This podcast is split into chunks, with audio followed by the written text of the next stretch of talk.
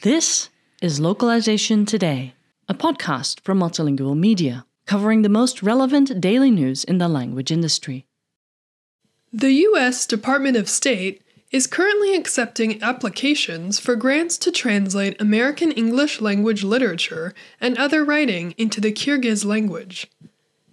The U.S. Embassy in Bishkek's Public Affairs Section, PAS, runs the Book Translation Program, BTP, which aims to increase Kyrgyz language speakers' access to diverse sources of information.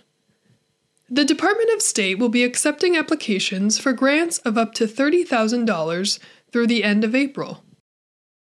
BTP focuses on the translation and distribution of American books in the Kyrgyz language and offers a unique and popular way to connect with Kyrgyz audiences, particularly rural youth, while supporting the growth of the Kyrgyz language across the country, reads the grant's description. According to the agency, there is a scarcity of foreign literature translated into Kyrgyz, thus, the program hopes to alleviate some of this.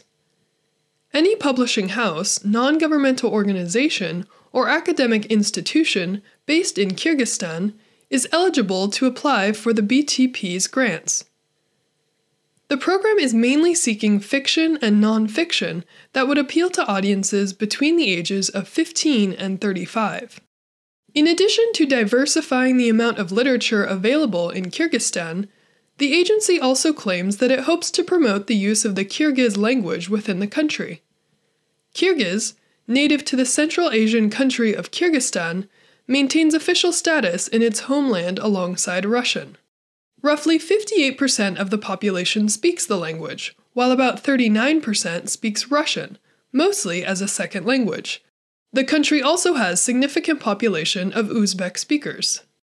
Russian maintains a large degree of popularity within the country, as it is particularly prevalent in the media. Russian is particularly prevalent in the capital city Bishkek, while Kyrgyz tends to be more prominent in rural regions.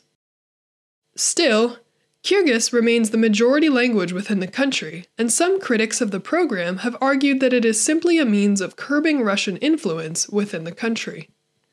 Like many of the languages spoken in other former Soviet territories, Kyrgyz has been subject to a sort of Russification process, most obviously in its writing system.